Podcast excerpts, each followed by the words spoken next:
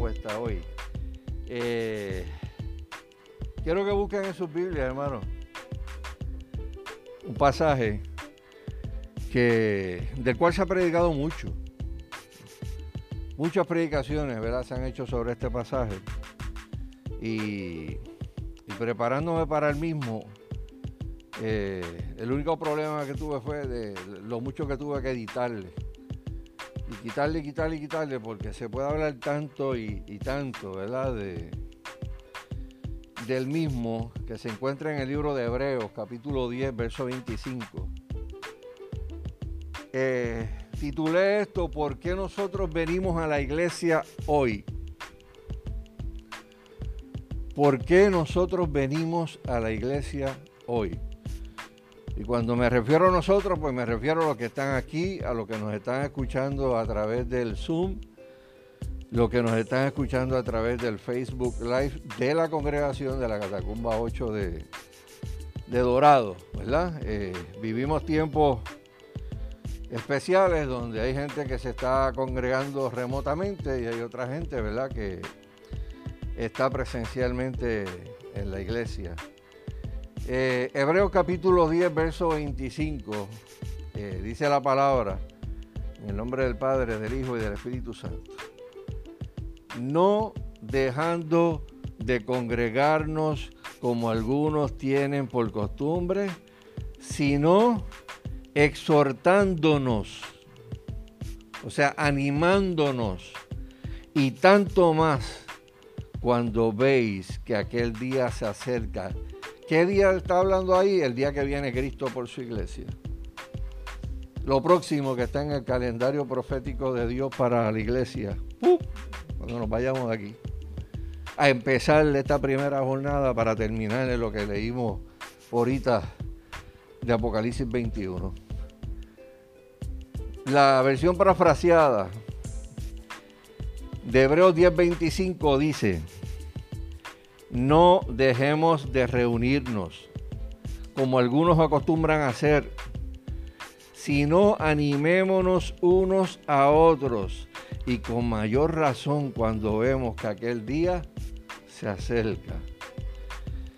Eh, yo quiero junto a ustedes, hermanos, examinar este, este pasaje en el día de hoy y junto con este pasaje examinar los motivos que llevan a las personas a ir a una iglesia, a congregarse a una iglesia, ¿verdad? ¿Y qué me mueve eh, a predicar esto en el día de, hoy?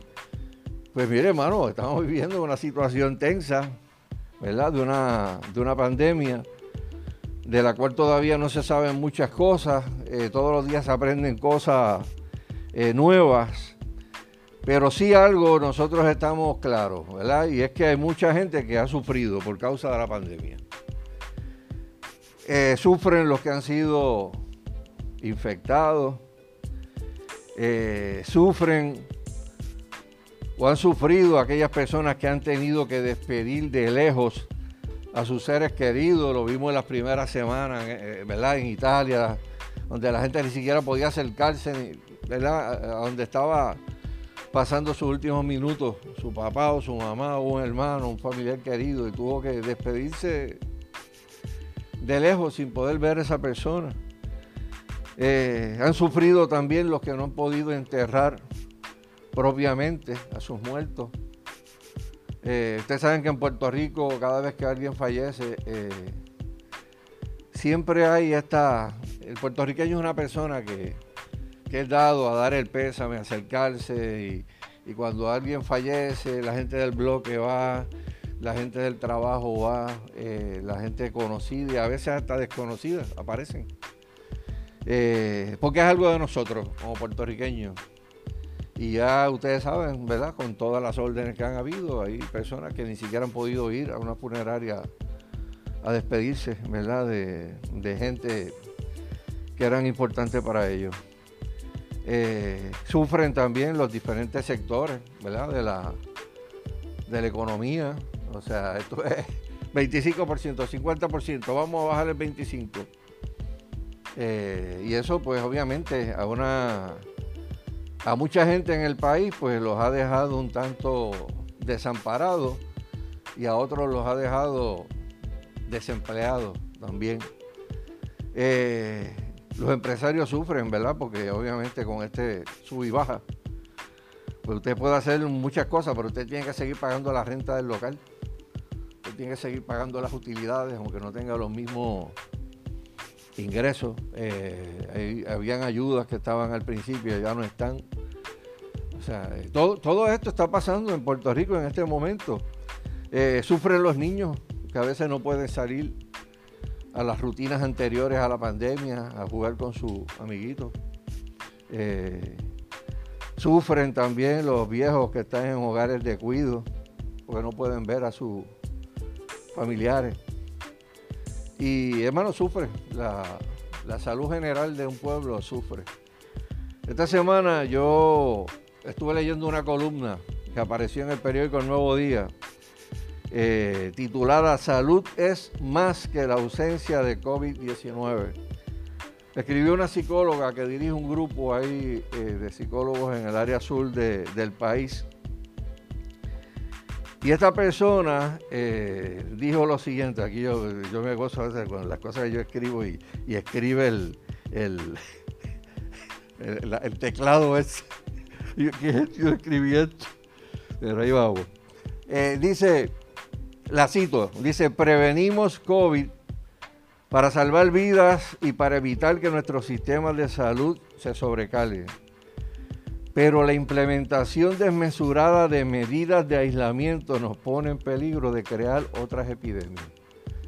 Depresión, ansiedad, soledad, hastío, son solamente algunas de las consecuencias negativas de un distanciamiento prolongado. Y todas esas condiciones amenazan nuestro bienestar, nuestra capacidad de ser saludables y de vivir.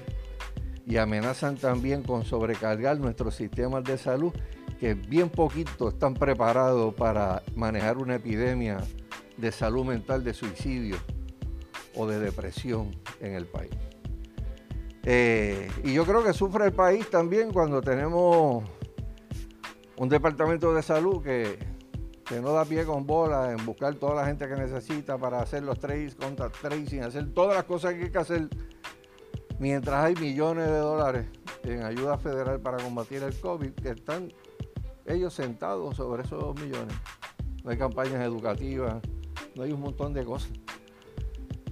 Y hermano, eh, no solamente sabemos ¿verdad? que hay que hacer unos ajustes y todos nosotros hacemos ajustes pero no solamente hacemos ajustes para sobrevivir, también tenemos que vivir.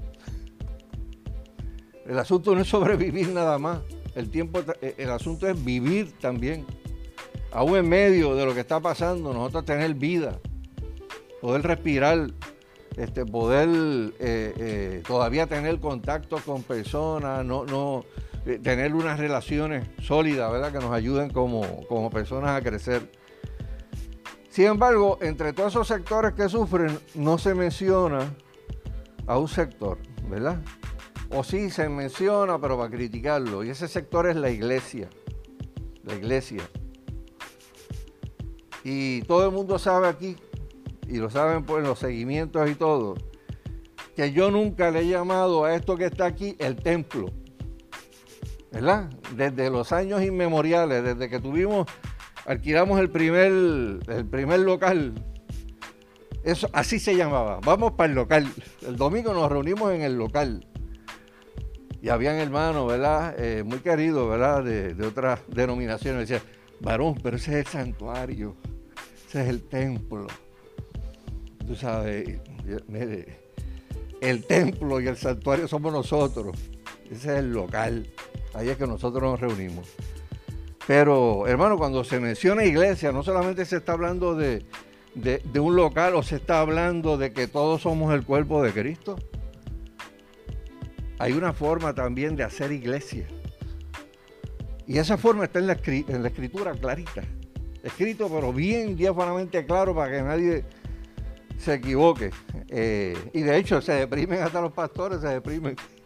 Yo recuerdo a Arixa que dio un testimonio de que su hermana eh, conoció a un pastor africano que estaba deprimido porque la gente no, estaba yendo a la, a la iglesia, ¿verdad? Una iglesia que tiene en, New Jersey.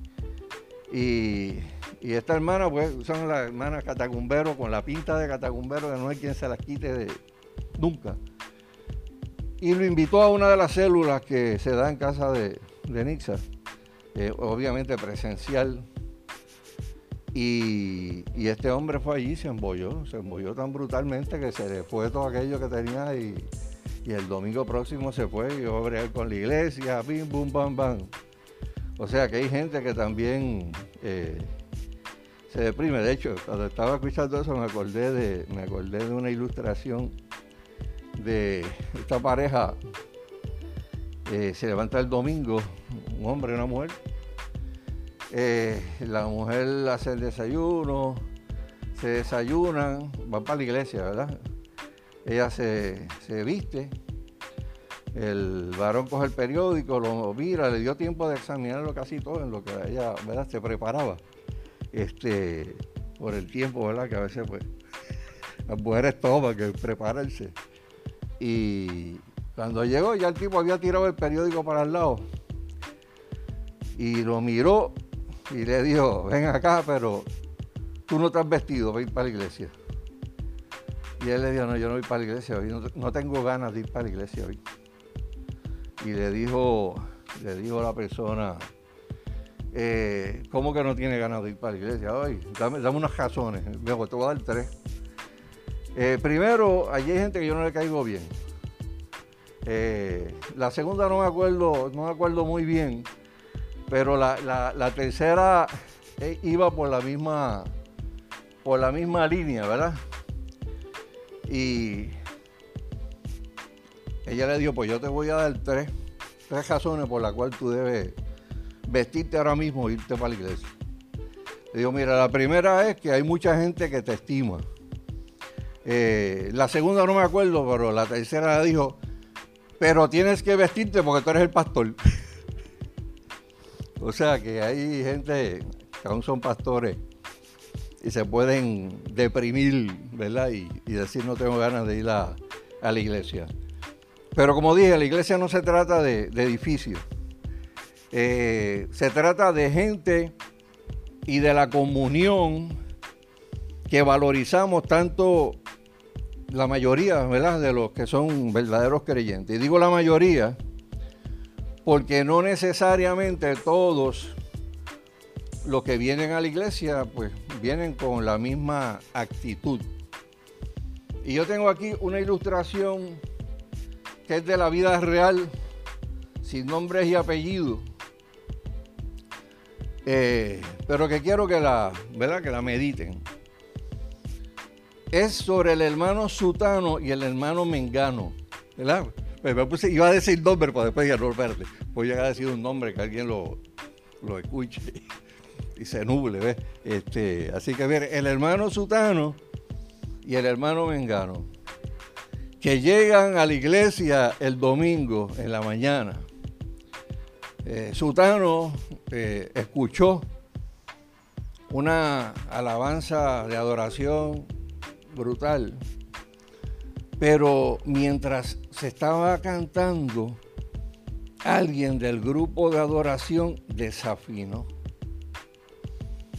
Eh, uno de los músicos se salió de tono y, Sutano como que se le fue un poco la comunión por eso, ¿verdad?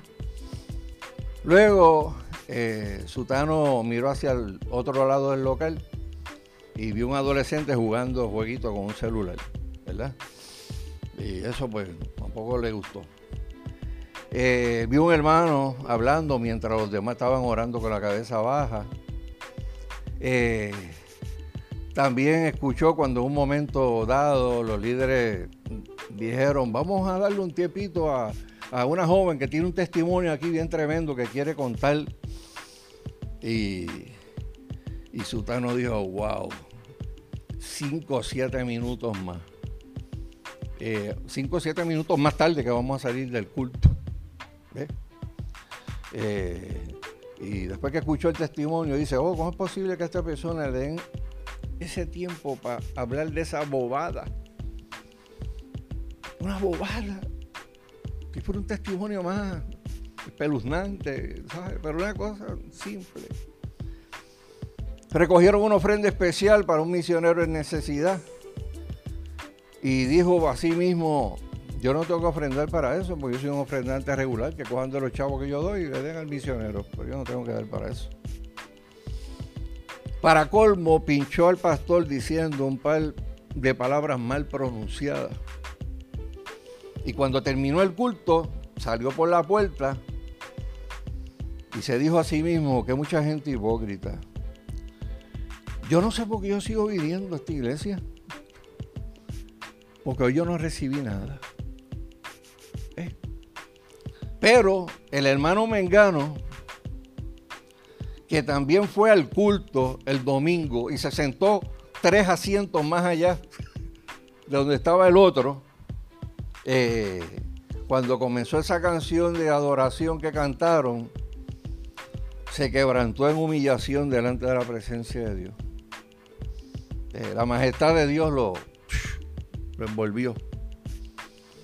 Se gozó del testimonio sencillo de aquella jovencita que testificó de la diferencia que las pequeñas cosas estaban haciendo en su vida, en su fe, en su crecimiento.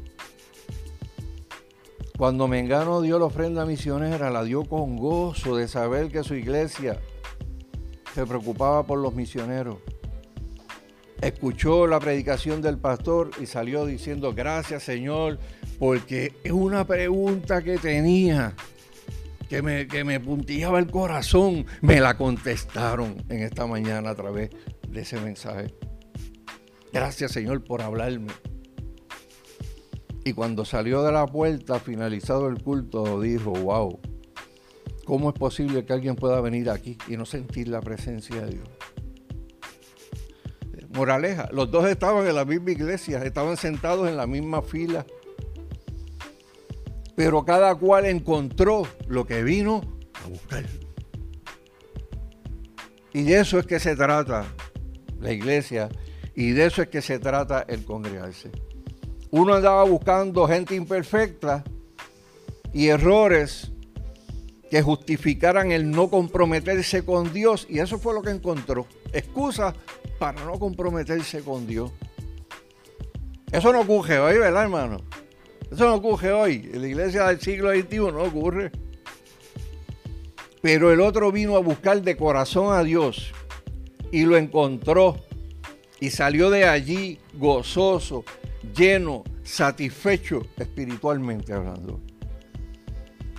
Así que tenemos que preguntarnos a qué nosotros venimos a la iglesia.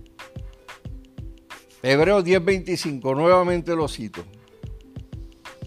No dejando de congregarnos como algunos tienen por costumbre, sino exhortándoos y tanto más cuando veis que aquel día se acerca.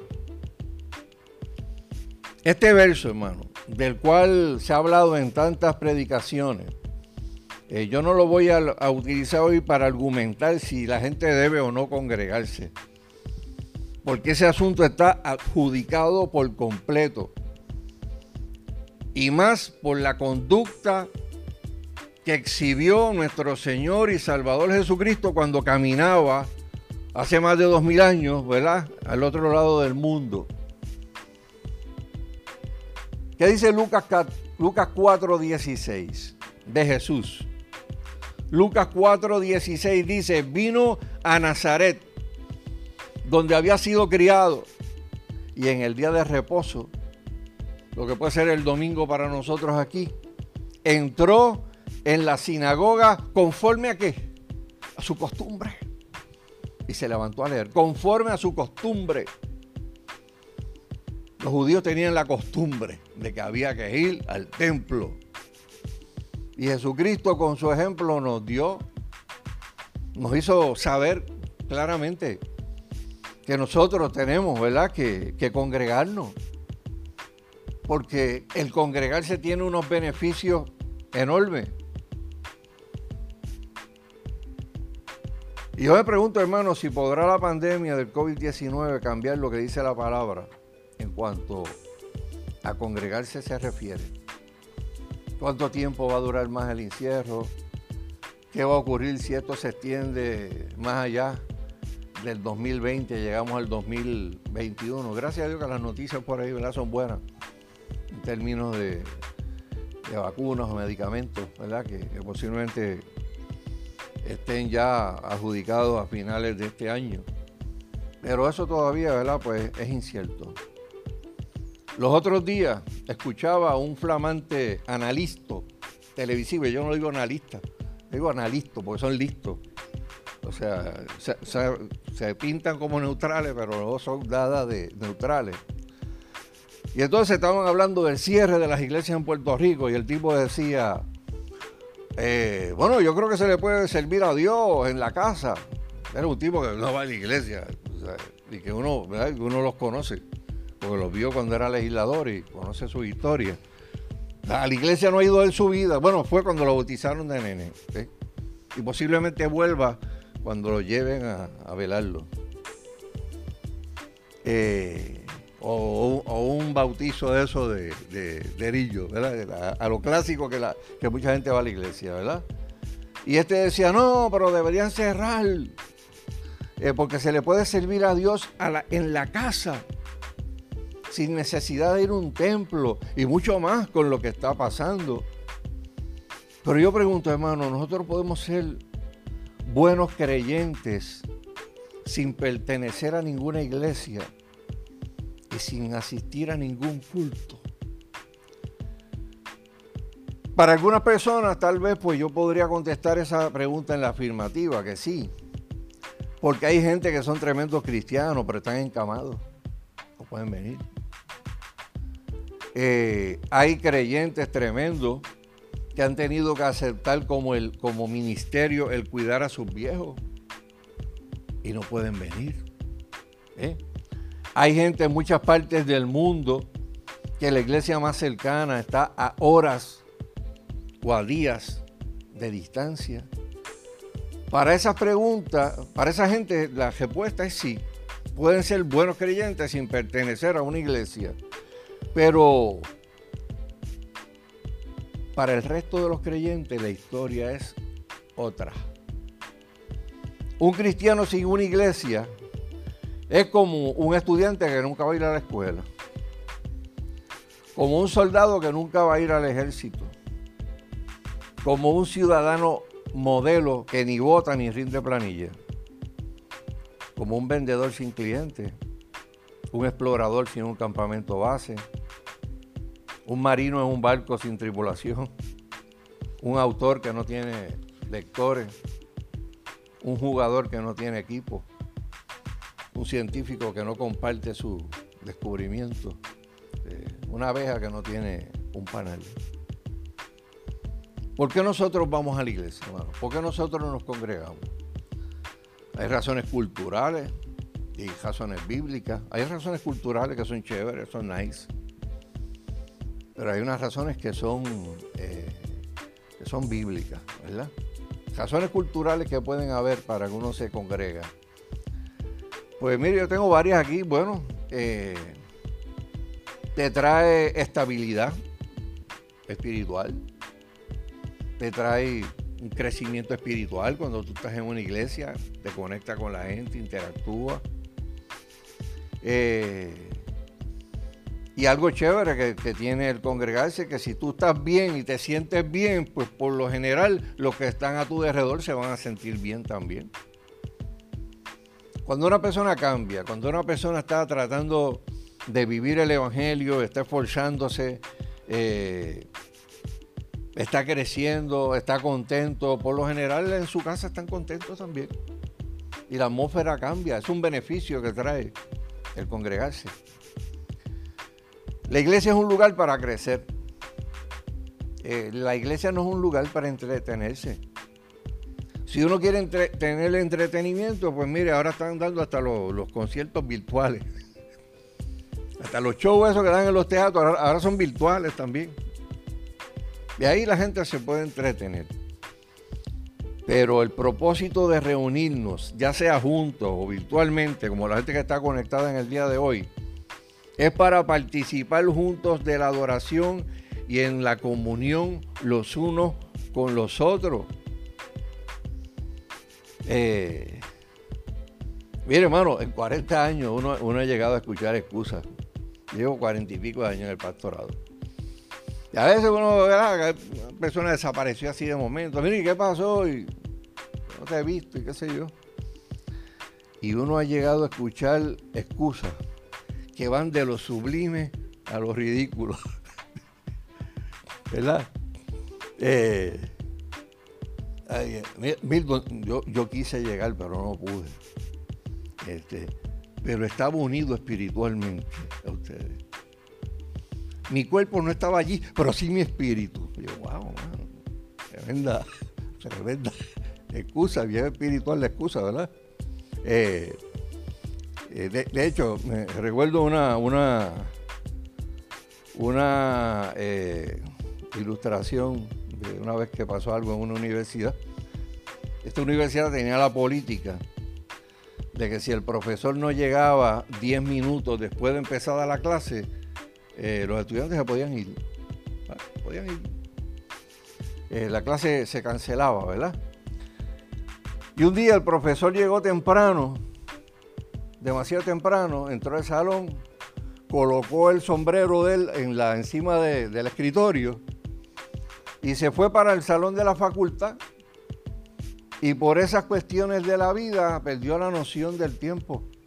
Y cuando miró dije, a ah, rayo, tú sabes, si ya estoy ya, me pasaron los 10 minutos. Y cuando llegó al salón estaba vacío y se enfureció. Y al próximo día vino y le dijo a, los estudiantes, cuando ustedes vean mi sombrero aquí en el escritorio, es como si yo estuviera aquí. Y su clase le cogió la amonestación bien en serio. El otro día encontró 25 sombreros en los pupitres. 25 sombreros, ¿verdad?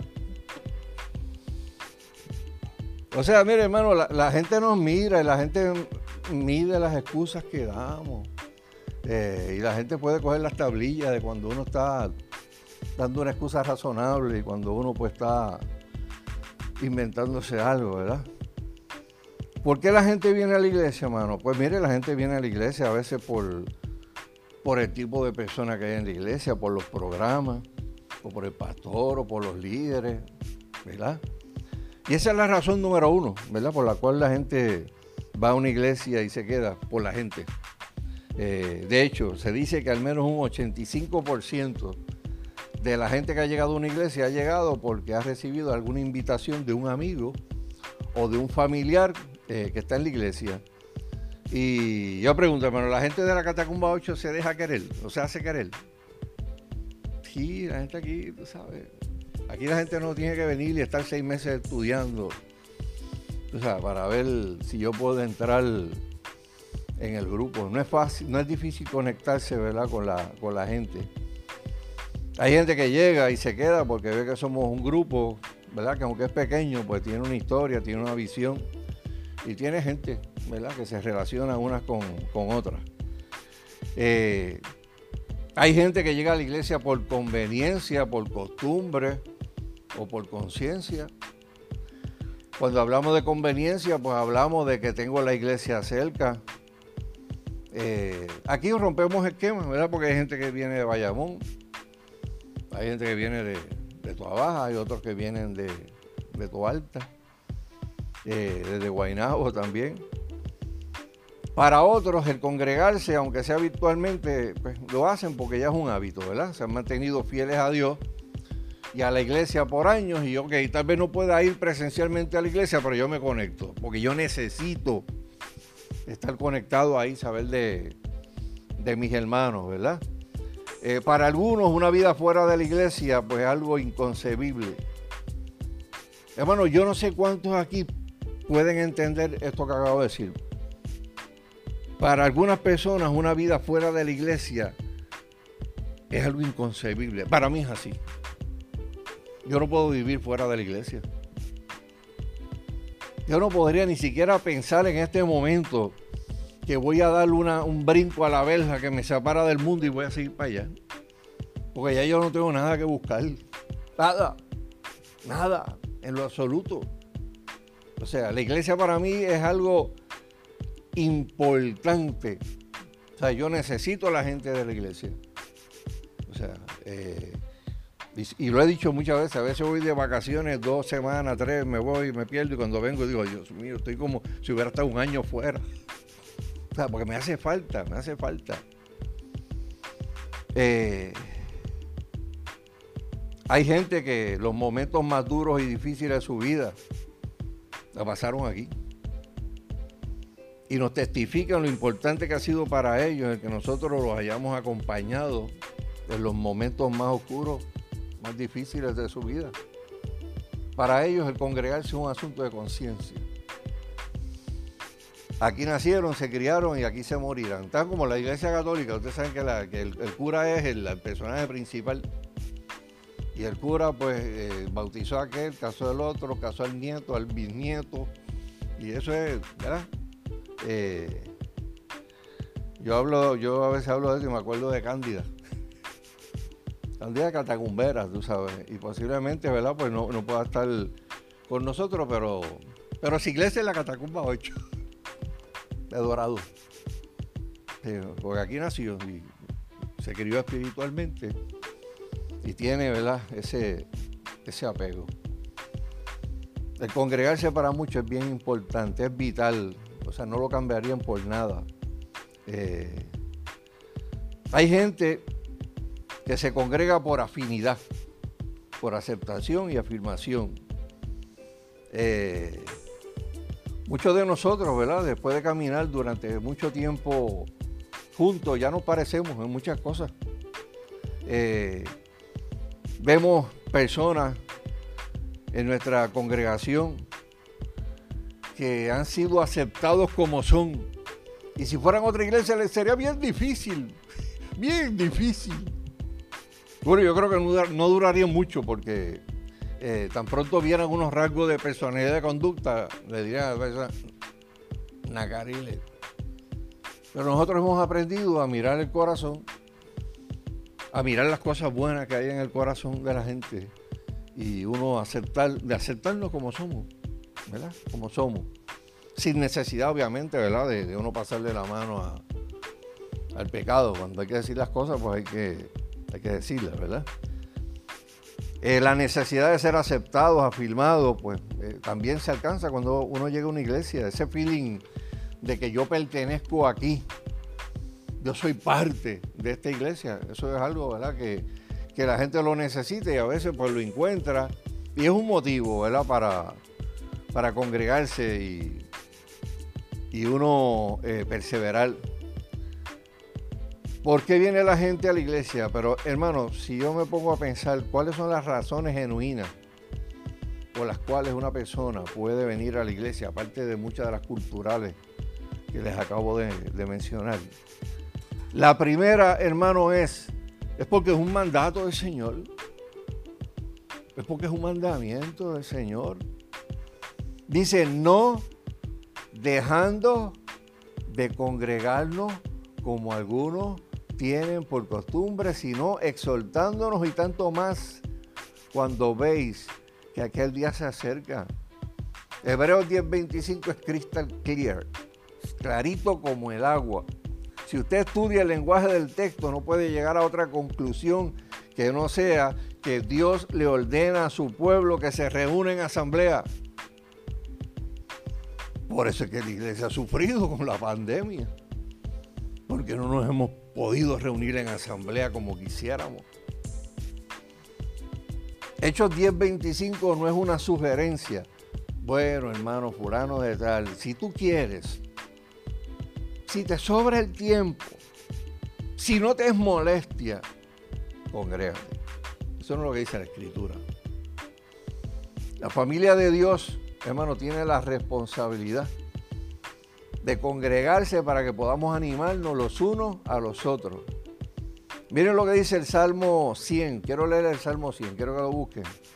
Los primeros cinco versos del Salmo 100, lo voy a leer en las dos versiones. Cantad alegres a Dios, habitantes de toda la tierra, servid a Jehová con alegría, venid ante su presencia con regocijo, reconoced que Jehová es Dios, Él nos hizo y no nosotros a nosotros mismos, pueblo suyo somos, ovejas de su prado, entrad por sus puertas con acción de gracia. ¿Se refería aquí en el Antiguo Testamento? Templo. Por sus atrios con alabanza. Alabad, bendecid su nombre, porque Jehová es bueno, para siempre su misericordia y su verdad por todas las generaciones. Mire cómo lo pone la, versión en lenguaje actual. Habitantes de toda la tierra, griten con todas sus fuerzas, vive Dios, adórenlo con alegría, vengan a su templo lanzando gritos de felicidad. Reconozcan, reconozcan que Él es Dios, Él nos hizo y somos suyos. Nosotros somos su pueblo, Él es nuestro pastor, nosotros somos su rebaño. Vengan a las puertas de su templo, denle gracias y alábenlo. Él es un Dios bueno, y su amor es siempre el mismo y su fidelidad nunca cambia. La palabra de Dios, hermano, cuando nos exhorta a congregarnos, no se queda meramente en un mandato, hay más. Debemos de estar apercibidos de lo que ocurre cuando nosotros dejamos de congregarnos. Sí, pues si se quedan en el verso 10, eh, en el verso inicial, pues bueno, está chévere. Ya eso lo sé de memoria. Oiga, pero ¿qué pasa cuando usted empieza a leer esto desde el verso 23 y lo lleva hasta el verso 31? Miren, Mantengamos firme sin fluctuar la profesión de nuestra esperanza, porque fiel es el que prometió. Y considerémonos unos a otros para estimularnos al amor y a las buenas obras. Eso ocurre cuando nos reunimos en asamblea. No dejando de congregarnos como algunos tienen por costumbre, sino exhortándonos y tanto más cuando veis que aquel día se acerca. Pero sigue, pero si pecamos voluntariamente después de haber recibido el conocimiento de la verdad, ya no queda más sacrificio por los pecados, sino una horrenda expectación de juicio y de hervor de fuego que ha de a los adversarios. El que viola la ley de Moisés por el testimonio de dos o tres testigos muere irremisiblemente. ¿Cuánto mayor castigo pensáis que merecerá aquel que pisoteare al Hijo de Dios y que tuviera por inmunda la sangre del pacto en el cual fue santificado e hiciere afrenta al Espíritu de gracia. Pues conocemos al que dijo, mía es la venganza, yo daré el pago, dice el Señor. Y otra vez, el Señor juzgará a su pueblo. No, no, que no juzgará en los impíos ya no. El Señor juzgará a su pueblo y horrenda cosa es caer, hermano, de un bien vivo. Mire, hermano, eh, el desconectarse de la fuente es peligroso. Eh, y menos y más en un tiempo donde hay tanto entretenimiento, tantas cosas en las que uno puede invertir su tiempo. Eh, y cuando uno se va desconectando de la fuente que es Cristo, y le digo esto, no, no porque pase aquí en la iglesia, ¿verdad? Porque todavía la gente sigue conectada en Zoom, sigue conectada en los Facebook Live. Pero en Puerto Rico ya hay una tendencia, y la tendencia es que ya la fiebre del Zoom, eh, que estaba en, abril y mayo, pues, brutal, pues ya no es la misma en, muchas iglesias en Puerto Rico. O sea, era brutal en los meses del encierro total porque todo, el mundo estaba encerrado. Pero cuando la gente empezó a trabajar de nuevo, la gente volvió a meterle ocho horas de, trabajo, pues ya no es lo mismo. O sea, y nosotros vamos a seguir usando esta tecnología, ¿verdad? Porque tenemos que, ser también gente entendida y sabio, ¿verdad? Con, la, salud de la gente de la iglesia. Pero, hermano, eh, dejar de uno congregarse, O sea, y se lo digo a los que me están escuchando ahora por el Zoom y el Facebook Live.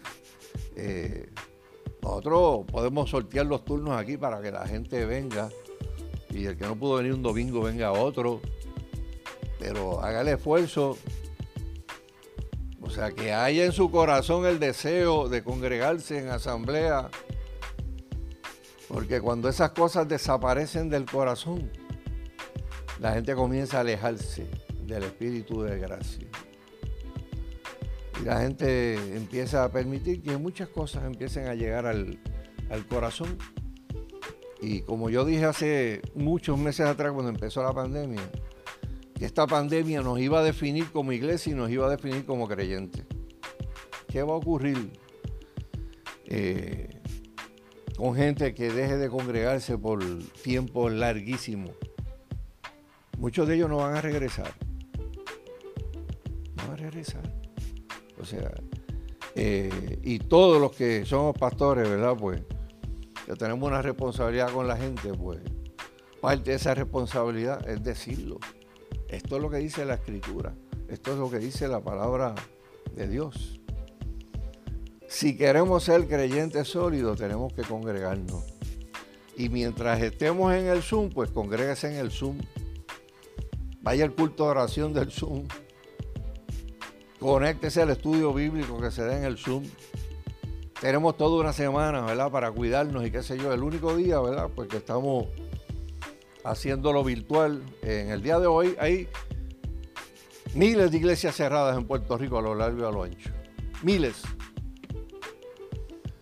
Eh, y yo, yo tengo que decir que eso a mí me, sacude profundamente.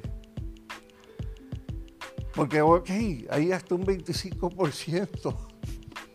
Se puede mantener un templo abierto, ¿verdad? Con una capacidad de un 25. Nosotros estamos en 20, tal vez ahora mismo aquí. Pero hay gente que dispuso su corazón a venir. Y hay gente que nos está escuchando virtualmente que dispuso su corazón a que yo me levanté, me desayuné y a las 10, boom, prendí el Zoom y me senté ahí a, a disfrutarme el culto y los gritos que no puedo dar aquí, no se pueden dar aquí, pues lo están dando en las casas cuando están cantando. Yo no sé si Joana grita cuando está allá en el culto y lo está viendo a través del Zoom. Pero Erania, grita y ¿sabes? Porque eso es parte del deseo, ¿verdad? De uno echar para adelante. Si queremos ser creyentes sólidos, tenemos que congregarnos. Mire, se cuenta de una, de una persona mayor que dejó de ir a, la iglesia, ¿verdad? Eh, llegó a la adultez y decidió que no volvía más para la iglesia y fue para el tiempo ese que no había redes sociales ni nada, ni, portales electrónicos en los periódicos. Si usted quería en aquel tiempo hacer, escuchar su voz, usted tenía que escribir una carta. Entonces esa carta usted la escribía, le echaba un sobre, le ponía un sello, la mandaba por correo llegaba a la redacción del periódico, el editor leía el fragatán de cartas y decía, mira, esta es interesante, esta la voy a publicar, ¿verdad? Y el individuo, pues, eh, quiso sacar para afuera lo que tenía, no vuelvo para la iglesia, no vuelvo para la iglesia. Y escribió esa carta, ¿verdad? Y puso lo siguiente en la carta. Ya han pasado 30 años de congregarme todos los domingos. En ese tiempo he escuchado más o menos 3.000 predicaciones. Eso es mucho tiempo y muchas predicaciones. Pero la realidad es que yo no puedo recordar ya ninguna de esas predicaciones. Así que creo que llegó el momento de dejar de perder mi tiempo en ir a la iglesia y dejar de hacerle perder el tiempo al pastor conmigo. Y envió su cartita, ¿verdad? Y la carta creó un furor y en las próximas semanas, pues gente a favor del tipo y otros en contra del fulano y el editor gozando, ¿verdad? Porque, wow, qué bueno, me compran el periódico para ver la saga, quién le tira a quién. Eh, sí, ahora sería el rating, ¿verdad? Para aquel tiempo, pues, era vender periódico, ¿verdad? Y pasaron las semanas hasta que vino una persona y escribió otra carta. Y la carta que escribió, pues acabó con la discusión tipo escribió, Yo he estado casado por 30 años. En ese tiempo mi esposa, entre desayunos, almuerzos y cena, posiblemente me ha, preparado cerca de 32 mil comidas. Eso es mucho tiempo y muchas comidas. Hoy no puedo recordar los ingredientes con los que hizo toda esa receta, pero sí sé algo. Todas esas comidas me han alimentado y me han dado la fuerza y la energía para trabajar. Si mi esposa no hubiera preparado todas esas comidas, comida, hoy yo estaría físicamente muerto. Y acabó la discusión, ¿verdad? Lo que quiere decir que si tú no hubieras escuchado predicaciones, cultos de oración, peticiones de oración, estudios bíblicos, testimonio, todo lo que estamos aquí estaríamos espiritualmente muertos. Vemos, no estaríamos aquí. Todo lo que uno ha escuchado en esta vida lo ha fortalecido. póngase a pensar, si usted, no, si usted no hubiera recibido todo lo que usted ha recibido durante los años que usted ha estado en el ministerio, en la iglesia, ¿dónde tú estarías ahora? Haga ese análisis. Yo vengo, yo a veces lo pienso y me asusto. Pues yo sé de dónde vine. O sea, yo sé cuáles eran mis pensamientos antes de convertirme al Evangelio. Y yo dice, wow, es verdad, es verdad. Eso quiere decir, hermano, que no perdemos el tiempo cuando venimos a la iglesia. Aunque escuches una predicación y recuerdes dos oraciones de la Biblia. Pero esas dos oraciones se te quedaron aquí y de alguna manera te provocaron crecimiento espiritual. O tal vez esas dos oraciones te, te, jamaquearon. Ah, y te fuiste hasta molesto. Pero después el Espíritu Santo te cogió en la casa. ¡Bing! ¡Bing! ¡Bing! Ya, es verdad, es verdad, es verdad lo que dijeron. Y por eso estamos aquí. Hebreos 10, 25 habla de, exhortarnos también. Dice, no, no dejarnos de congregarnos, sino exhortándonos y tanto más cuando veis que aquel día se acerca. Exhortar aquí quiere decir animarse. O sea, nos necesitamos unos a otros para poder animarnos. El Evangelio y su vivencia es un, es un trabajo de equipo. Usted puede visualizar un equipo de pelota con el pitcher nada más. el tipo así, el estadio lleno de gente. El tipo así en la lomita. Bueno, voy a ponerle un catcher, tenía un catcher también, un catcher para ponerlo más. Y el tipo se para ahí, viene pues, la alineación del otro equipo completa. El tipo mira para primera, no hay nadie. Para segunda, para tercera, para el Fiore, para los, para los files, nadie. El tipo dice, bueno, y si la, y si la pego y, y me pegan tres joletas aquí. O me tiran un bombito, entonces sabes, lo puedo coger. Pero si es una roleta voy a tener que salir zafado para la primera. Porque llega primero el, otro, porque no hay primera base, no hay para dónde tirar. ¿Verdad? Suena, suena absurdo. Pero el Evangelio es un trabajo de equipo. Nosotros estuvimos unos cuantos meses estudiando el libro de los Hechos. Yo quiero terminar esto con estos versos. Quiero que lo busquen. Hechos 2, del 41 al 47. La primera iglesia. La primera iglesia nos da un ejemplo brutal de lo que significa congregarse, animarse, ayudarse, pompearse para hacer la obra de Dios.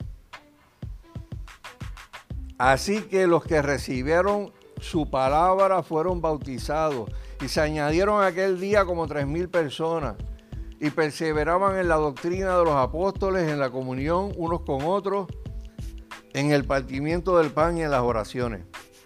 Y sobrevino temor a toda persona. Muchas maravillas y señales eran hechas por los apóstoles. Todos los que habían creído estaban como juntos y tenían en común todas las cosas, vendían sus propiedades, sus bienes, los repartían a quienes, a todos, según la necesidad de cada uno. y perseverando unánimes. Cada mes en el templo, dice aquí. Cada día en el templo. Los eran fanáticos de verdad, esos primeros discípulos, ¿verdad? Y partiendo el pan en las casas. Comían, comían como? Juntos, con alegría y sencillez de corazón, alabando a Dios y teniendo favor con todo el pueblo. Y el Señor añadía cada día a la iglesia los que habían de ser salvados. Verso 41, la gente llegó por las razones correctas, escucharon la palabra, se bautizaron, se metieron a una iglesia. Verso 42 habla de la comunión de los unos con los otros, el compartir, las oraciones, el sentido de comunidad y pertenencia que tenían, que eran brutales, eran parte de una iglesia se sentían identificados. Verso 44, 45, eh, una comunidad de fe velando por las necesidades de, todos, supliéndolas. Todos trabajaban como como un equipo. Y esta gente, hermano, trabajó junta para comunicarles el Evangelio a todo el mundo conocido de aquel entonces pero comenzaron con su Jerusalén, donde estaban. Donde estaban. Esta pequeña iglesia, que se llama la Catacumba 8 de Dorado, es nuestra Jerusalén. Aquí se supone que comenzamos un trabajo que debe ir creciendo hasta salir de aquí y seguir alcanzando a otros en la medida que Dios nos hable y en la medida que Dios nos dirija. Vamos a inclinar nuestros rostros un momento y vamos a, y vamos a orar. Eh, hermano, yo quiero que si tú necesitas oración en el día de hoy, te pongas de pie donde tú estás. Diciéndole al Señor, ¿verdad? Con, con, esa actitud del corazón, Señor, yo, yo de verdad yo te necesito. Y yo reconozco la necesidad que, que tenemos de congregarnos. Eh, reconozco los beneficios que tu palabra me enseña de lo que es estar juntos en armonía, unánimes, protegidos, sabiendo que somos parte de un cuerpo, que estamos más cerca que ninguna otra generación en la historia de la humanidad de hacer posible el ver que vamos a ir un día a una mesa grandísima a celebrar con nuestro Señor Jesucristo las bodas del Cordero para después regresar nuevamente y más adelante ver la nueva Jerusalén que viene del cielo hacia una nueva tierra, un nuevo cielo, una nueva tierra que Dios va a hacer donde se van a cumplir todas esas cosas que usted ve en el capítulo 21. ¿Cuántas generaciones anteriores hubieran dado lo que fuera por ver todas las señales que nosotros estamos viendo en el día de hoy? Posiblemente esta pandemia sea el ensayo para una gran persecución de la iglesia. Mucha gente de la calle habla mal de la iglesia en este momento. Mucha gente en los programas de radio, de televisión, están hablando mal de la iglesia en este momento. Y Jesús dijo claramente que en aquel tiempo ustedes iban a ser aborrecidos de todo el mundo por amor de mi nombre, iban a ser aborrecidos. Y uno lo lee en la escritura con las señales del fin. Y uno dice, wow, nosotros estamos más cerca de lo que nos imaginamos del gran día Así que necesitamos exhortarnos. Necesitamos animarnos los unos a los otros. Pues mire, si va a durar un tiempo la pandemia y vamos a estar con, una, con unos por ciento de, personas que pueden congregarse, 25, 50, 75, que uno no sabrá, ¿verdad? Por lo menos las próximas tres semanas, 21 días, estamos en el 25. Eh, y lo hacemos y quiero que lo escuche bien la gente que está allá afuera, lo hacemos voluntariamente porque entendemos que hay una responsabilidad de colaborar con las autoridades. pero lo hacemos voluntariamente porque nos asiste la constitución de Puerto Rico que dice que hay libertad de culto en este país y que el gobierno solamente puede sugerir, no puede ordenar cierres de iglesias como se ha estado hablando durante toda esta semana. Así que vamos a pedirle al Señor y quiero que las personas que están escuchándonos a través del Zoom, del Facebook Live, pues también inclinen su rostro allá donde están, ¿verdad? Y, y todos juntos podamos darle gracias a Dios porque, porque como comunidad de fe todavía no podemos reunir. Porque todavía hay tecnología que nos permite eh, estar juntos. ¿Hasta cuándo va a durar el Facebook Live? No sé. Todos los que han seguido todos estos posts, de todo lo que está pasando con Twitter, de todo lo que está pasando con Facebook Live, toda la censura que se está generando contra los grupos de fe y los grupos conservadores, pues nos pueden decir que en un momento dado, pues se puede acabar el Facebook Live también. Así que hoy le damos gracias a Dios porque tenemos las redes y podemos hacerlo. Y le damos gracias a Dios por la comunidad de fe a la que Dios nos ha traído y a la que Dios nos ha llamado. Para que Dios siga usándonos, hermano.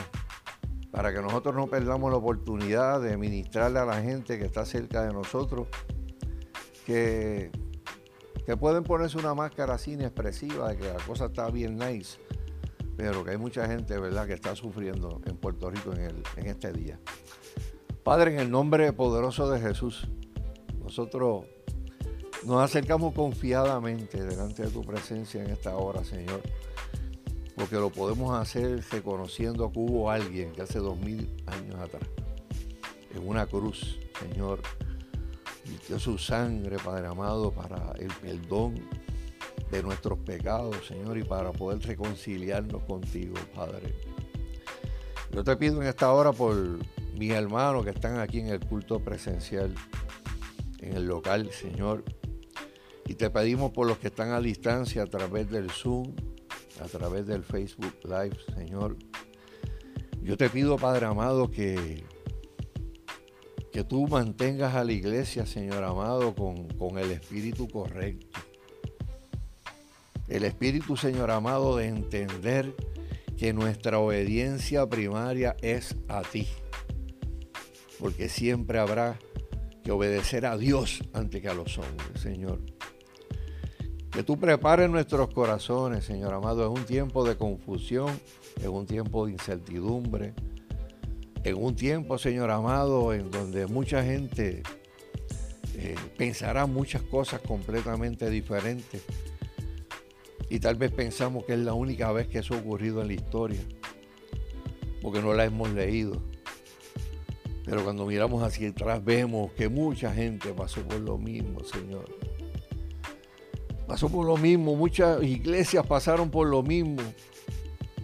Y callaron y se intimidaron y explotó una segunda guerra mundial. Y ese silencio, esa apatía, o esa frialdad le costó la vida a millones de personas, Padre. Yo te pido, Señor amado, que nosotros podamos pasar por esta prueba que, vive el mundo, porque esto no es de Puerto Rico, que vive el mundo. Y que la podamos pasar, Señor, y la terminemos en pie. La terminemos fortalecidos, Señor. Eh, señor, sabemos que como personas que estamos en un mundo caído, Señor, podemos sufrir también situaciones difíciles que nos duelan. Señor, estamos breando con un enemigo que es invisible, Señor amado, que puede estar en todos los lados. Pero nosotros confiamos en ti, Señor amado. Tú eres el dador de la vida, Señor amado, y tú en tu amor y en tu gran misericordia estás sentado en el trono con control sobre todas las cosas. Nosotros nos desesperamos, queremos noticias, Queremos que nos digan que esto va a acabar pronto. Queremos que, pase esto, pase aquello, Señor, y se anuncie el fin o el control total de la pandemia. Pero tú sabes cuándo, porque tú vives en la eternidad. Y si tú estás probando a la iglesia en este tiempo, y si tú no estás probando a nosotros como creyentes en este tiempo, Señor, te pido que nos des las fuerzas para hacerte fieles que nos den la fuerza, Padre amado, para, para estar de pie, Señor amado, cuando vengas a decirnos y a pedirnos cuenta de lo que nosotros hicimos mientras estuvimos aquí.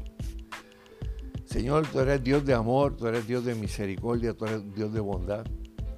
Ayúdale a entender a cada uno de mis hermanos, Señor amado, que es tan importante, Señor amado, esto de estar juntos para poder animarnos unos a otros, Señor. Que utilicemos el chat que tenemos, Señor, como Catacumba 8 para exhortarnos y edificarnos, para publicar testimonios para animarnos, Señor, de que tú eres el Dios que contesta la oración de fe. Que utilicemos, Señor amado, los cultos de oración también para dar testimonio como lo hemos hecho y como lo estamos haciendo de que tú eres el Dios sanador. Para que la gente pueda entender que tú sigues, eh, sigues sentado en el trono y sigues siendo el sanador, el libertador, Señor. El gran Señor, el Dios Todopoderoso. Gracias Señor te damos en este día, Padre Celestial, porque nos, nos permitiste estar aquí, porque tocaste el corazón de los que están aquí, Señor, para llegar y acompañarnos, Señor. Y te pido, Dios, que tú sigas haciendo maravillas, Padre amado, en medio de nosotros como iglesia, Padre. Culto de este martes próximo, el estudio Apocalipsis del próximo jueves, Señor que todo el mundo esté allí con ese ánimo presto de, permitir que tu palabra, que es espíritu, que es vida, que mientras la leemos se nos mete por dentro y nos empieza a cambiar, y nos empieza a cambiar, y empieza a limpiarnos, Señor. Empieza a hacer cosas distintas, Padre amado, en nuestros corazones, Padre. Porque es como un torrente de agua fresca, Señor, que, como, como río crecido que se lleva todo a su paso, Señor. Así tu palabra, Señor amado, nos vaya moldeando para llegar a ser las personas que tú quieres que nosotros seamos, Señor. Gracias por cada uno de los hermanos. Y te pedimos, Señor, que nos despidas en paz, no, no desde este lugar, porque a este lugar regresaremos, Señor, el próximo domingo. Pero no nos vamos a despedir de tu presencia jamás, Señor, por donde quiera que vayamos hoy, daremos testimonio de la verdad. Donde quiera que vemos, que vayamos hoy, Señor, sea nuestra propia eh, familia, Señor amado, ayúdanos a brillar, a brillar, Señor amado. Que esa sal y esa luz, Señor, por borbotones, Señor, le llegue a la gente, Señor. Te pedimos esto en el nombre poderoso de Jesús, dándote gracias. Amén y amén. Dios les bendiga.